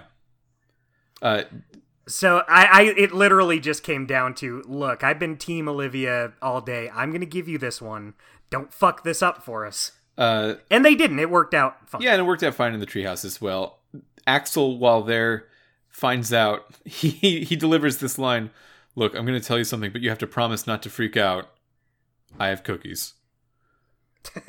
and he gives a cookie to everyone except Lucas because he hates Lucas. And also, while Petra and Gabriel were being like sucked away by the the wither, Lucas was just kind of frozen there and didn't fight. And Axel hates that about him. He he really holds it against him. Yeah, so much of the I, like the larger character themes of this episode are about cowardice. Mhm. Like Axel or, or Lucas was frozen. Axel hates that Lucas was too cowardly. Uh, Ivor was called a coward many times, and Gabriel was like fighting in in uh, in in place of Ivor cleaning up his own mess. Uh, just I I guess it's just about are you a coward or not? So far, yeah. I wonder how they're um, going to build on that. Yeah, I mean, I guess that's simple enough for a little kid's story, rising above being a coward. Yeah. Kids, I think, don't need to be cowards. Don't need to worry Yeah. about being cow- cowards, actually. Yeah, what do you what do you have to worry about? I haven't met a kid who was a coward and made me think, like, this is really dragging everyone else down. Yeah. Um I think my nephew is not the bravest kid out there, but like he doesn't have to be. like the things he's scared of is like going in a room when it's dark and not wanting to go on Splash Mountain when we go to Disneyland because of the big drop. Mhm. Like who's that really affected? yeah, I, I saw this show. Uh, it was like a reality show where people had to face their fears. And the Mhm. big thing they they brought up for this like one lady, she said, "I'm afraid of tigers." And they said, "Okay, great. We can put you face to face with a tiger and we're going to do exposure therapy on this and we're going to get you a little bit closer and closer to a tiger until you're not afraid anymore." And they did do I- that, but I'm just wondering like why can't she be afraid of tigers? Yeah, that seems like a, a reasonable thing to be afraid of. Yeah, like also like how often are you seeing one? One you might see more often, and I saw another episode about this was the fear of snakes. But like it's so good to be afraid of snakes. Yeah, the thing is, I'm not afraid if I see a snake on TV or something. I don't like see a snake and go like, "Oh, jeez, I just can't even watch." But if I saw a snake in real life, Yeah. I would probably be a little scared. I actually think it would be good for me to be more afraid of snakes because I'm not that afraid of snakes. Um, but I, I probably should be. I probably should be more afraid of snakes. I saw a video. So this is something I don't know if you know about me, but uh, sometimes when I'm not drawing or playing my little video games, I just like watch hours of videos of orangutans and gorillas on YouTube. I did. I, I, I knew. I mean that that just that just sounds right. not not every day, but like maybe once every like three or four months, I'll just fat fall down a hole where I'm like, I need to watch more of these. And there's a video where they're training baby orangutans, like orangutans that have been taken from their parents and like uh, they're trying to rehabilitate them to live out in the wild. Yeah. So they have to teach them stuff like being afraid of snakes. So um in this video I was watching, they have like a little rubber toy snake and uh these orangutans as soon as the, they see this snake, they just like all grab one another and huddle up into a big orangutan ball. Whoa, they want that? yeah, not a literal ball. Yeah, they want them to be afraid of. They need these orangutans to know. But uh, being a yeah, ball is like the way to do it. Well, they just know to be afraid. Okay. They just know to like huddle, grab one another, and get away from this snake. Uh, and then they taught them, like, one of the handlers comes in with a big stick and is like, if you see one of these poisonous snakes that's going to kill you, attack it with this stick. with like a big club. Huh. Uh, so so you will not be killed by a snake. We had to take my dog Colton to get rattlesnake trained, and it was essentially the same idea, where uh, wolves and snakes didn't really like historically exist in the same place until dog domestic uh, domestication. Right. So they don't have an inbred fear of snakes, unlike cats, which if you show them a cucumber, get freaked out because they think it's a snake. right, because it's snake esque. Yeah, it's, it's snake adjacent. Yeah, I think the orangutans are the same way. Like they just have that instinctual knowledge to if they see this snake, they need to be afraid of this. But they were like teaching them how to handle a snake. It always sa- it feels weird to me to say wolves because if I talk about my family members, I say wolves with an FS. Um, Y- your your pack of wolves. yeah, I, I don't I don't turn it into the uh, the animal I because it's spelled differently and also a name. right. Yeah, How did how did we get on this? I forget where we were. yeah, we really just gave up. Uh, so, Oh, being afraid of, Yeah. of the yeah. thing. So the the the next It, morning, it just seems smart to be afraid by. the next morning you, you you're all hiking toward just just outward you uh you were told by gabriel that that portal was supposed to take you closer sort of to the temple of the stone but you don't immediately see it. Then you do immediately see it and then you go there find out that yes there used to be five of the order of the stone and ivor was one of them and uh, you plug your amulet of the stone into uh, like a light switch kind of thing, and it shines two points on a map where uh, Magnus and Ellegaard are supposed to be. The engineer Yeah. and the rogue. Magnus is the rogue, Ellegaard is the engineer. Yeah, this is another choice where it really just like if you're gonna find both anyway, the choice is which one you're gonna find first. Yeah. So it really doesn't matter if you're gonna be finding the others, but it's still presented as a uh, are you taking are you on Team Olivia or Team Axel? Yes, because Axel one, you, you get the sense that uh, like your characters kind of are a new sort of Order of the Stone style squad where everyone has analogs in the old way, and Magnus as a rogue is kind of like. Well, I would have said Axel's more like a warrior, but I guess Axel sees himself as a rogue. Um, and Yeah.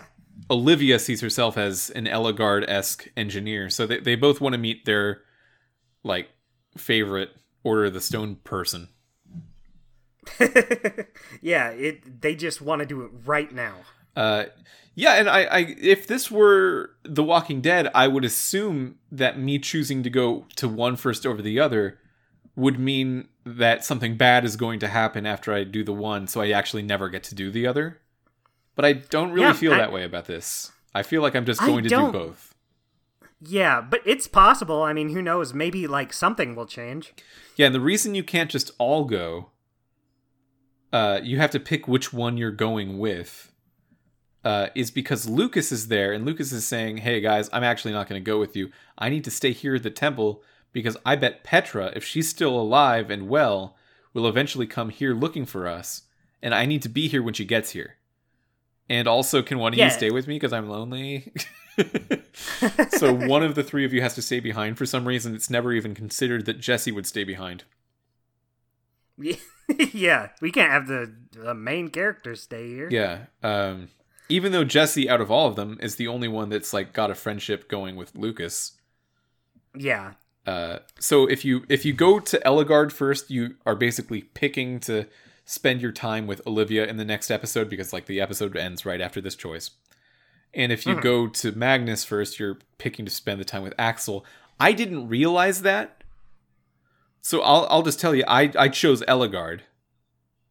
Uh I did too. okay. I, I decided to go with I, I did know that you were going to be going with one over the other and I, I don't know what made me pick this in retrospect. I can think of reasons now that are a good reason to pick it but at the time i don't know why i picked it. I guess i just thought uh, you know what axel you were really out of line last night. Just to stick it to you i'm gonna go with olivia. You stay here. You you make friends with uh, lucas here. You got some stuff to work out. Yeah, I I I think for me it was I just wanted Ellegaard the engineer on my team more than Magnus the rogue. Uh, Like Mhm. just the goal of what we were going for, I, I felt like having an engineer was better. Right. Um and then I I regretted it. I actually instantly regretted it when I realized, "Oh, that means I'm leaving Axel behind on his own with Lucas. He's going to kill this guy." Axel will kill Lucas while I'm gone. he's a he's a crazy man. He's he has a thirst for blood and will not hold back. Uh I love the idea of thinking that Axel is just this unstoppable monster. Well, I did have to like hold Axel back against like beating up or maybe kicking out Lucas the night before. Right, but uh, it, it didn't feel like he was gonna like hurt him. He was just against him staying there. He was just I, like it looked like maybe they might guy. throw some punches. I I got to punch Ivor, Yeah. so punching exists in the universe. That's true. Punching is something you can do in Minecraft. There are some verbs in Minecraft that it's interesting to think of like, oh, you can't punch maybe or like you can't kick because I've never seen a Mhm. kick happen. That makes me think maybe kicking's not in this. uh, whereas in any other thing, I would just assume it's real life rules. But there's the rules, the physical rules of how this world works are, are very unique. So I have to think People like, can don't people kick get in punched? this world. Maybe people can get punched. People can get punched, but it's uh, we're not sure if people can get kicked or not. yeah, we haven't seen kicks. Well, I also just feel like, you know, we did get some character out of Axel. Maybe this will help uh, get some more characterization out of Olivia, maybe. I mean, Yeah. I didn't think that when I made the choice, but just now in retrospect, thinking back on it. You know, maybe it'll help get her uh, some time to shine. Yeah, it's interesting that this is the end of an episode choice because this is going to be if they actually like go through with it a hugely different episode in episode 2 Yeah. because I'm going to a different location with a different person with a different goal. Uh Yeah. I I'm just going to experience a very different story. I don't know how episode 2 could be one thing. Um like an episode of these games usually has to be. Yeah, it'll it'll be interesting. I kind of wish one of us picked the other one just so we could see. But uh, that that's not how it's gonna play out. Yeah, so that's that episode. Um Yeah, I didn't think it was bad, but you know, I wasn't like super wowed by it. But yeah. you know, I had a fine enough time. I I want to see where it goes. Yeah, it's it's an uphill battle because the Minecraft universe is so mechanically based because that's like the interesting thing about it. The Minecraft world had it has some like ingrained lore but not plot. So everything Yeah. that they made up here is very like standardized fantasy made up. Like like high fantasy kind of story where there's this order of the stone, these heroes, and there's this villain and a dragon and the monster, and you gotta save the day. And because that story has to be so standard to be able to adhere to the world, which is so mechanical, there's just like not a lot of Not a lot you can grasp onto. there, there's not too many interesting takes going on. yeah, on- they don't like do their own. Th- they don't do their own thing with it because doing their own thing with it is making it even exist. Yeah, and I I like the uh the, the sort of Monkey Island way of saying, well, it's a fantasy setting, but also you can just have a convention. Uh, you you Yeah. can just have this other modern day real world thing show up in Yeah. here. It's it's not like a standard pirate world. It's its own pirate world. It's its own flavor of pirate world that makes it interesting. Yeah, they they do that to Minecraft in order to make it an interesting place to be, and I appreciate that. Um, but it it does it does make it hard to stay completely invested all the time when like this is how they're going to present it. It's a it's it, it was it's a little sleepy. It's a little sleepy. Little sleepy. Maybe it, maybe it gets better as it goes. Yeah, there is a there's a point in the convention where uh, there's a DJ, and if you choose to dance in front of the DJ, Jesse does the Guybrush dance. Oh, she does. Yeah, from ta the one where he like or they do. s- wiggles his knee, sort of. Yeah, Yeah. that's that's funny since Marty McFly also does that dance in Back to the Future. Yeah, that dance is they the just they just have that. Yeah, they just have that animation ready to go whenever they want to do it. I wonder what Benang would look like in Minecraft. Maybe we already saw it. and I just can't imagine it would be recognizable. There's no way you could look at it and say, "Yep, that's Benang." Yeah, it's just like it, it's just like two yellow blocks on top of each other with a B. A blue box on top for the top. yeah, yeah. You you couldn't possibly recognize Benang. so maybe that dance is the maximum of what they could do. Yeah, that's still neat. I like whenever they slip that in there. Unless it's like a big statue of a can of Benang. Ooh, and then they like actually get. You know what? That would be great. Yeah. Like like it's just a big structure that someone built. Yeah, that would be great. that would be That'd be fantastic. uh, Yeah, I'd, I'd, I'd automatically love this game. So, so how excited are you to play twelve more episodes of Minecraft Story Mode? That's a lot. yeah, well, maybe it develops as it goes. That's a lot of time to really yeah. develop on this base idea. I mean, I, I can only hope one episode at a time that like they they go a little further, do some more interesting things. It's not a bad start, Yeah. but it's like it, it kind of feels the same level of of plot and world interestingness as like Adventure Time at the beginning. But Adventure Time, I had the the sense that oh, you can really do anything in this world. Uh, where this feels a little bit more limited. Yeah, definitely. Like Adventure Time, that's another one. Like Monkey Island, it's like sure it j- has all these uh, base uh, fantasy story elements, but they go a long way in making them their own with like the aesthetic and like it's a very silly magic world. Uh, you get it more than I'm getting. It feels more just like a fantasy world in the world of Minecraft rather than its own thing. Yeah. I guess. Anything else before Uh, we it- jump into our segments? Well, let me ask you Okay. this: Were you were you able to see your choices at the end? No. Good point. Yeah, I th- I think I might know why. I'm not sure this is exactly why, but I think it's a thing where you really do have to log into your Telltale account to see your choices. And I can't. And I. I w- I wasn't able to. And it says at the end, it's like, uh, cannot load choices. Uh, go to this website and log in to see. Mm-hmm. And I didn't do that, but it also wouldn't let me log in. Oh, I made an attempt. I tried. I, I attempted it, yeah. Um, I Uh, do have a Telltale wouldn't- account. It's active on the website, Yeah. but yeah. Yeah, I do have a Telltale account. I attempted to log in, but it just wouldn't let me.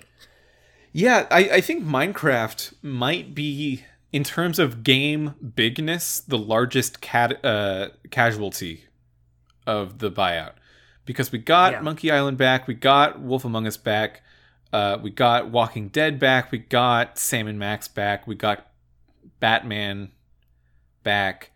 Uh, like all the big ones really are back. It's a lot of the smaller ones, except Minecraft was. It definitely was one of the big ones at the time, uh, Mhm. and is is not. It's not there anymore. Do you think we're gonna run into this with like Guardians of the Galaxy Sure. and Game of Thrones, like the ones we have to we that just aren't up Yeah, anymore? yeah. I mean, I I totally understand why it is now impossible to get the uh, the percentages of the choices because the server's Yeah. just it's not connecting to anything anymore. It's been unplugged. But why Right. can't you tell me my choices? You know? Yeah, just let me see. But the good thing is, I I was looking for the choices, and they do have the choices listed on the Wikipedia page for the episode. Cool. What are the choices So that I they have have, the tr- listed? Well, one thing that I think is interesting is it's not just like the five choices they pick; they have like a lot of choices Whoa. listed. I don't, I don't know if it's just. Well, no, because it can't be just them writing down other choices you made in the episode. Because all of these have the percentages with them. Whoa. Like I, I know we already talked about the percentages not mattering, but just the fact Yeah, they really don't. there there's like let me count one two three four five six seven eight nine ten there's 10 choices In just this here, first all with- episode? in just this first episode there's 10 choices all with their own percentages Wow. yeah that's a lot that's double what you get in in the average telltale episode so i was thinking since we couldn't see our choices maybe we could just go through them here and just say what we Sure, yeah, I love that. Okay, so the first one is Did you send Reuben away or keep him with you at, at the point in the forest? I kept him with me. I also did. It looked like that Um, might have resulted in him getting a black eye like permanently. It does. Yeah, it says under the percentages, it's like uh, this percentage let Reuben get a black eye, and the other one is told Reuben to run from the monsters. So, oh wow. So I guess we just made the wrong choice. Maybe who knows what would have happened if we let him run? See, I thought it was a good choice. Who knows what's in those woods? If we're being attacked by zombies here, he could get ripped apart by zombies. Well, no, I I think that he's not going to die in the first episode. right, but I I still thought it was a good idea to keep him with. I thought at the time, but then I saw the black eye and I realized I probably picked wrong. so what's the next one? The next one is Did you rescue Lucas or alert Gabriel? Rescued Lucas. Same. Uh, but the percentages here, um, Well, yeah, because Lucas has kind think- of been a little bit. Well, he individually hasn't been a shit, but he lets Adrian be so mean to you. It's not fair, right? But I think it's I think it's pretty obvious that Lucas is pretty cool with you. Like Yeah. all throughout the episode, he's been like, "Ah, yeah, sorry about him. He sucks." Well, he, Uh, no, we're cool, he, right? he hasn't said sorry. Is the thing he hasn't said sorry about him, or even tried to correct his friend's behavior. If you bring it up to him and and you say like, "Hey, your friend just like messed with our stuff and called us names and has been really mean," Lucas goes, "Yeah, I mean that's a bummer, but that doesn't that's not like me. that's not really about me." yeah, I'm cool. Yeah, Oh yeah, I was thinking about he was talking about winning the EnderCon building competition. He he says like no hard feelings and Mhm. uh that's what I was confused. But like throughout the episode, Lucas has been shown to at least be cooler than them. yes, Like willing to be your pal on. this. Yeah, Lu- Lucas and the Ocelots. Lucas is much cooler than the other Ocelots. Yeah. Um okay, but yeah, I also um I went to rescue Lucas. Okay. It it just made sense since uh the others could get Gabriel. Um so the next one is uh did you keep Lucas from leaving the shelter? Yes. Yeah, I did too, you know. Better to have him around than just kick him out. Yeah, just He's- to appease Axel. anything like, hurt the team. Axel needs to calm down. Is the thing. Yeah, exactly. Axel's the one in the wrong. It's not like he's doing anything to make the team worse. Yeah, it, it's tricky because I agree with what Axel's saying. It's shitty that Lucas had let its his friends be mean to us. It's shitty that Lucas uh, was just too cowardly to even try to help Petra and Gabriel when they were being sucked up by the Wither. Uh, Right. Like it is. It makes all the sense in the world to be very mad at Lucas. It's just like you know, be chill He's out. being a real dick about it. yeah. Like now, it just be practical about it. Don't kick someone out of the treehouse when there's literal zombies down there just because you're kind of mad and didn't have an extra Yeah, we're- cookie. yeah, we're yeah, we're better off having him here. Yeah. Um, and then the next one is uh, did you choose to seek out Ellegaard or Magnus? We already t- discussed that. yeah, one. Ellegaard for me. So we did all those choices the same. So I it feels like there's 10 choices, but I think the first 5 are like the big story choices and then the second 5 are the smaller choices. Yeah, lightning round. What are So- those? Yeah, the next one is what did you name your team? Order of the Uh, Pig. we are yeah, we already talked about that one. Order of the Pig is at the top with the percentages. Nice. Uh did you threaten Otis, trade with him or do nothing? Otis? It says Otis.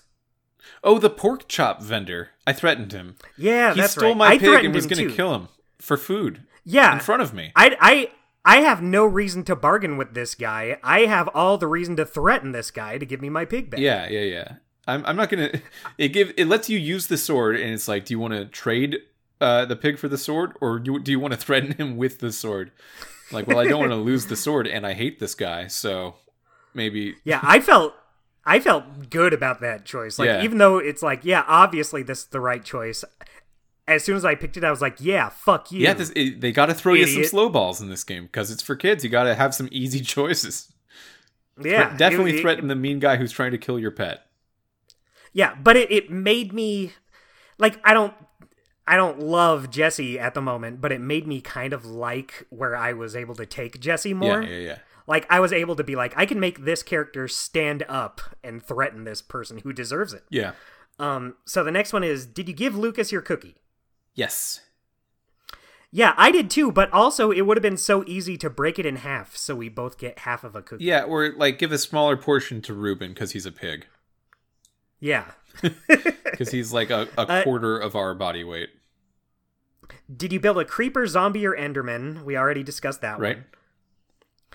And then the last one is, did you win the building competition?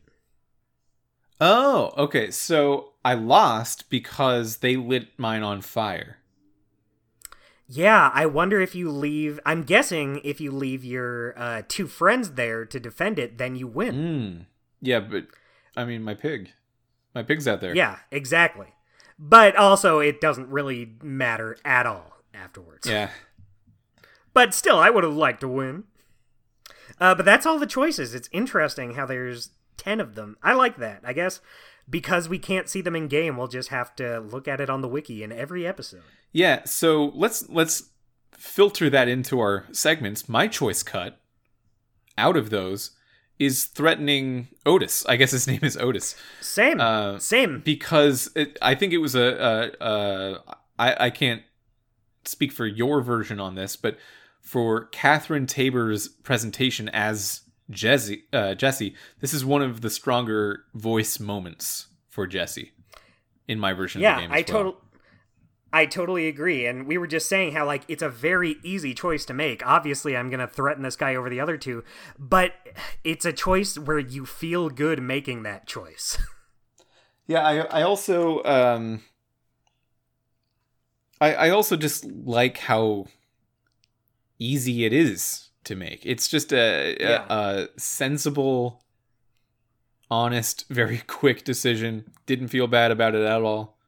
It's, it's and there's good. no downside to it. It's it's not like I mean, Otis might show like up something- later and he's like, "You should have let me kill your pet." I bet you regret keeping that pig alive now. Yeah. It's like shit, if only I just let him have Reuben. Uh, what's your weekly guy? My weekly guy is so I feel a little weird about it because at the beginning of the episode, so my weekly guy is Petra, but at Okay. the beginning of the episode, I I brought up how Petra doesn't have like a super strong personality. Um, like none of the characters really do other than Axel, but Axel's a douche. Um, so I went with Petra just because I still liked her character enough. Like I thought she was a fun character to be around. And I just liked Ashley Johnson's voice acting for her. Like she felt like a very she sold the idea that like this character is uh, capable and strong, but it's not really treat. It's just very casual to this person. She's just like, yeah, you know, just kind of went to the Nethers. It was fine. I got this skull. yeah, yeah, yeah. yeah, I, I I thought that was good. Um. I, I feel like she was one of the more likable characters. Oh yeah, definitely. Uh, who's yours?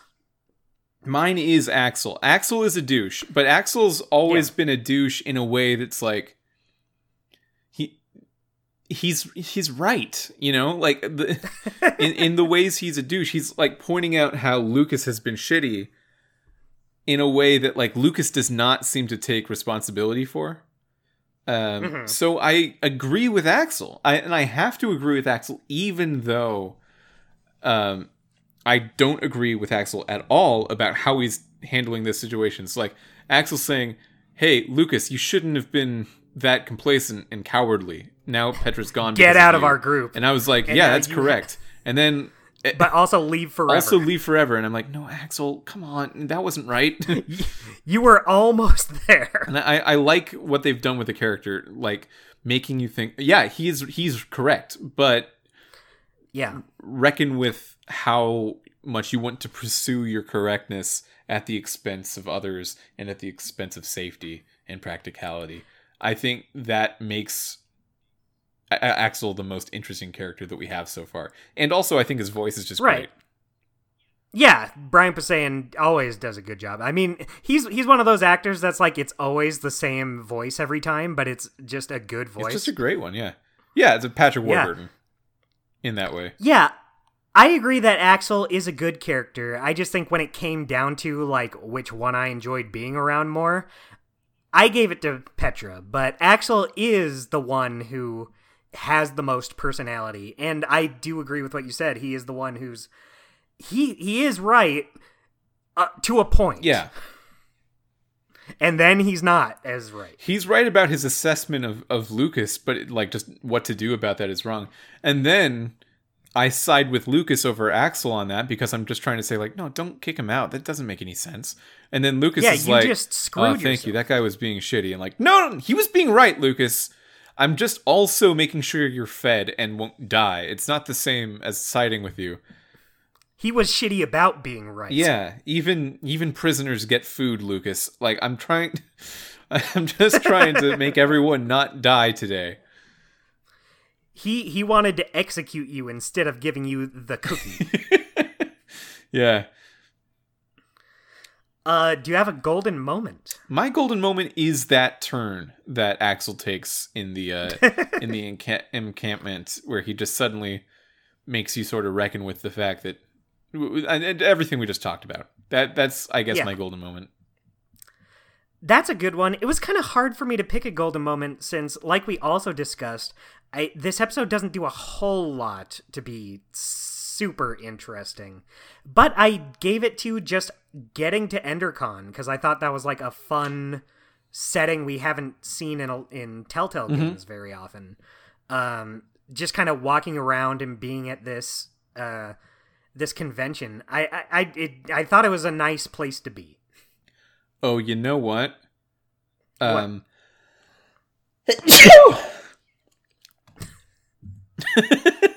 Okay, cool. I, I didn't factor that in.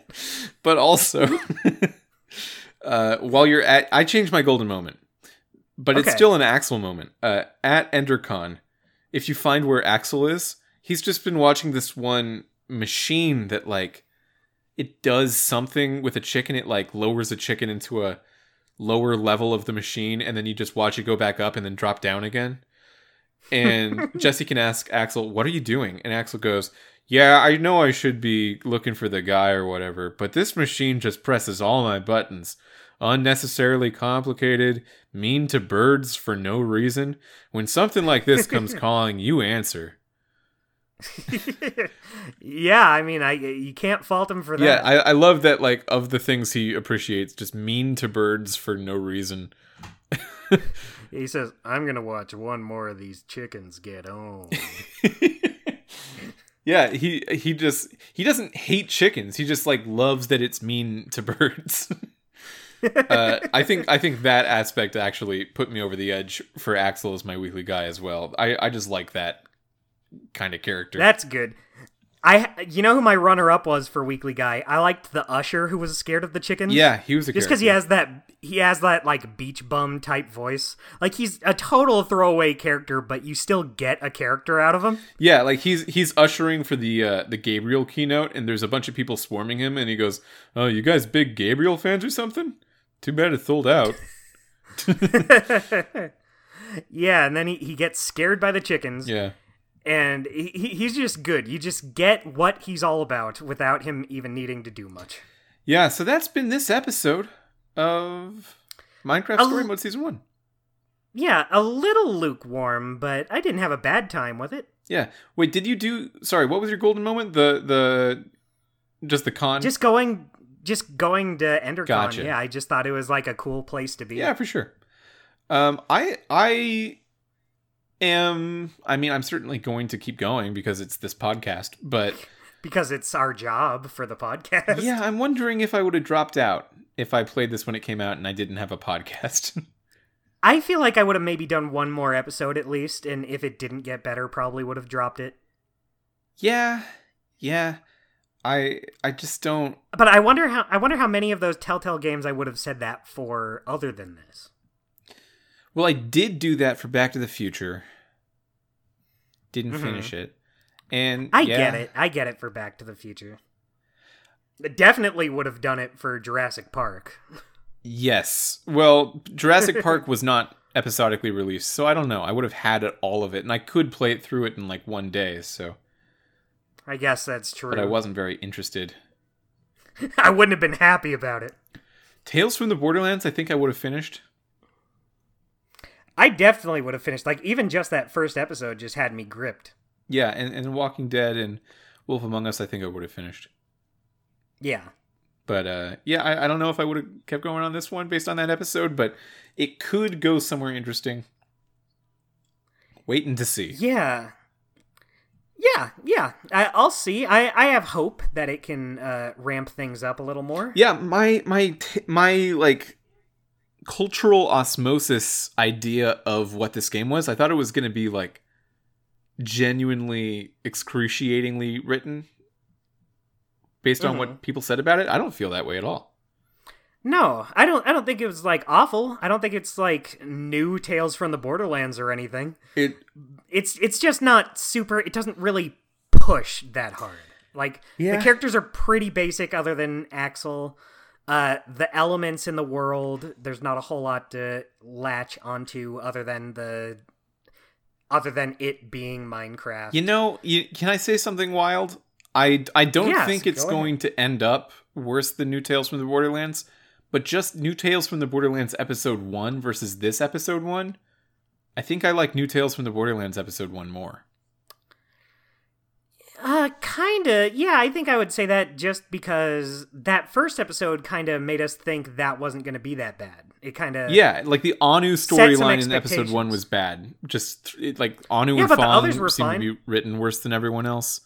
Yeah, but the others had like good character interactions. Yeah. Like Octavio and Louis, you got some good uh a good dynamic between. It it felt like real friends talking to each other. And then Fran didn't really talk to that many people, but like her situation was very uh very relatable. That that Like, first uh, you could get episode, just the Fran stuff, could have been a standalone Telltale like part of no series. Don't even think about it in, in terms of Borderlands. It's just like a single episode out of the blue. Play this. It's an original IP, and I think it would have been Yeah. great. Mhm. Um, and then everything about Fran after that first episode was way downhill from there. What a bummer. It it's it starts out so good. I would have thought she would have been like the VIP going forward, like a story you can get behind, but it's just bad the rest of the way. Yeah, like somehow Anu became the good character out of the three after being the bad character in the yeah, first how episode. the hell did that happen? Yeah, so if, if it has a similar kind of drop off in Minecraft, then that'll not be good. But I don't get the I don't think it I will. don't get the feeling it will. Yeah, Yeah. It it seems like it'll stay a lot more consistent and will probably end up a less insufferable product. I I would guess that is true. Yeah. Okay. Man, it feels li- it feels like so we have been done with new Tales from the Borderlands for a while now, but it it still keeps coming up. Not that long, like less than a month ago. Yeah, but like it, it feels like just because it wasn't very good, and then we jump into Michonne, like there's so many comparisons, and even now we're doing comparisons. I think it's just because we have that bottom rung of the ladder now. Yeah, yeah. We we we have. Well, I mean, we already did with I'm- CSI, I'm sorry but now I think we can understand Yeah. like how you can get there in different cool ways. how you Yeah, can arrive at the bottom rung just from sliding down, from climbing down to jumping down. There's Right. lots of ways to go down.